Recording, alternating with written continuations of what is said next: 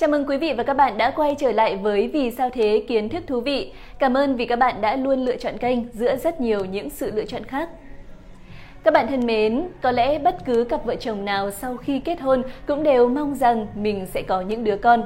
Bởi trong cuộc sống hôn nhân, đứa con chính là chất keo gắn kết tình cảm vợ chồng, giúp cả hai hạnh phúc và sống có trách nhiệm hơn. Hơn thế, việc được trở thành cha thành mẹ là một niềm vui quý giá, là một điều thiêng liêng khó có thể diễn tả hết bằng lời.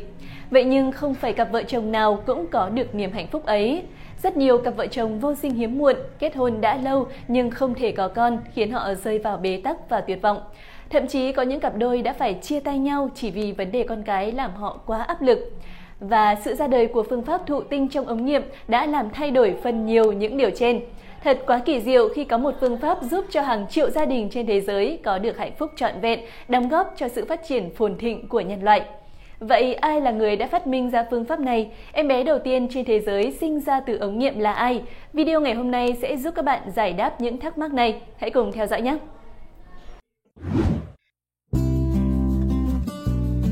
Thụ tinh trong ống nghiệm là gì?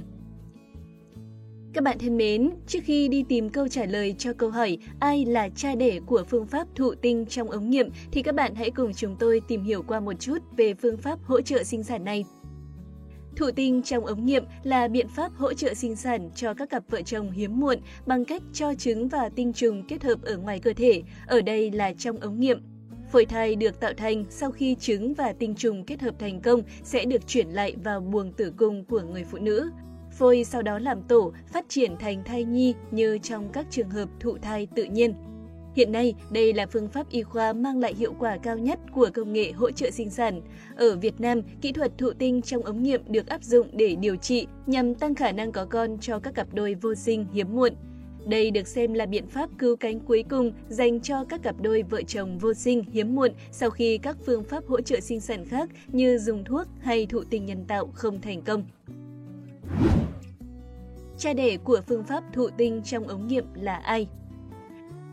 Vâng, thưa quý vị, cha đẻ của phương pháp thụ tinh trong ống nghiệm, người được coi là vị cứu tinh của những cặp vợ chồng khao khát được làm cha mẹ chính là ông Robert Geoffrey Edward. Robert Geoffrey Edward sinh ngày 27 tháng 9 năm 1925, mất ngày 10 tháng 4 năm 2013, là một bác sĩ, nhà bác học, giảng viên, công tác tại Đại học Cambridge, Anh. Ông từng tham gia phục vụ quân đội và chiến đấu chống phát xít trong chiến tranh thế giới thứ hai. Sau khi giải ngũ, Edward theo học tại Đại học Edinburgh. Tốt nghiệp xong, ông làm công tác nghiên cứu khoa học tại trường đại học Bangor, phía bắc xứ Wales. Năm 1955, Edward bảo vệ thành công luận án tiến sĩ về đề tài sự phát triển của phôi chuột. Ngay từ lúc đó, ông đã tạo ra được vài con chuột từ ống nghiệm Khoảng năm 1960, tiến sĩ Edward bắt đầu nghiên cứu về vấn đề vô sinh ở người và tiếp tục công trình nghiên cứu tại Đại học Cambridge.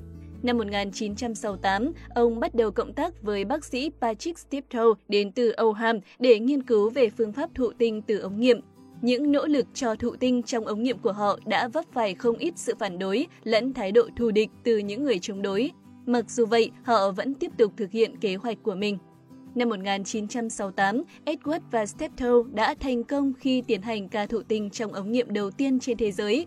Vào ngày 25 tháng 6 năm 1978, một cô bé từ ống nghiệm đã chính thức ra đời, đó chính là Louise Brown. Lịch sử y học thế giới đã ghi nhận Louise Joy Brown ở Oldham, Greater Manchester của Anh là em bé đầu tiên sinh ra nhờ kỹ thuật này. Năm 2010, Edward được trao giải Nobel về sinh học và y học với công nghệ thụ tinh trong ống nghiệm, được xem là mang tính cách mạng trong lĩnh vực y học sinh sản. Rất tiếc, người đồng phát minh là nhà bác học Patrick Steptoe không được nhận giải vì đã qua đời 2 năm trước đó. Năm 2011, Edward được nữ hoàng Anh phong tước hiệp sĩ. Số người ra đời bằng phương pháp của hai ông đã lên tới 5 triệu thời điểm ấy. Hàng năm trên thế giới, phương pháp thụ tinh trong ống nghiệm đã mang đến cơ hội được sinh ra cho khoảng 350.000 em bé. Ngày 10 tháng 4 năm 2013, Robert Edward qua đời ở tuổi 87. Em bé đầu tiên trên thế giới sinh ra từ ống nghiệm Như đã chia sẻ ở phần trước, em bé từ ống nghiệm đầu tiên chính là Louise Brown. Đứa trẻ chào đời vào lúc 23 giờ 47 phút ngày 25 tháng 6 năm 1978 tại Bệnh viện Đa khoa Oldham của Anh bằng phương pháp sinh mổ với cân nặng 2,6 kg. Louise Brown là con của Leslie và John Brown. Cặp vợ chồng này đã cố gắng thụ thai trong 9 năm nhưng không thành công vì ống dẫn trứng của Leslie bị tắc nghẽn. Vì quá khao khát có con nhưng không được nên Leslie đã rơi vào trạng thái trầm cảm. Cùng thời điểm ấy, nhà bác học Robert Edward cùng đồng nghiệp là Patrick Stiptoe và Jean Purdy đang nghiên cứu kỹ thuật thụ tinh trứng ngoài tử cung IVF. Với khao khát sinh con, vào tháng 11 năm 1977, vợ chồng nhà Brown quyết định tham gia thử nghiệm. 9 tháng trôi qua, ngày 25 tháng 7 năm 1978, Leslie chuyển dạ. Truyền thông cả thế giới khi đó sôi sục. Phóng viên từ Mỹ tới Nhật Bản đổ xô đến thị trấn Oldham ở phía tây nam nước Anh để chứng kiến sự kiện mà tờ Tham khi ấy gọi là ca sinh nở được chờ đợi nhất trong khoảng 2.000 năm. Không khí trong phòng sinh cực kỳ căng thẳng. Trên thực tế, bác sĩ Edward từng thụ tinh nhân tạo cho 282 phụ nữ, song chỉ 5 người mang bầu và không ai sinh nở thành công. Thế nhưng may mắn đã mỉm cười với gia đình Bro, Em bé Louise chào đời an toàn, nặng 2,6 kg. Để chứng minh không bị đặt tình trạng của bệnh nhân, đội ngũ y tế đã ghi hình lại quá trình Leslie mổ đẻ và cho thấy rõ hình ảnh ống dẫn trứng bị tổn thương. Vì lý do này, một số người lên án vợ chồng Leslie công khai quá mức thời khắc con gái chào đời. Đến sau này, khi đã trưởng thành, Louis lý giải rằng, cha mẹ tôi đâu còn lựa chọn khác. Nếu giấu kín, mọi người sẽ xì xào có gì đó không ổn.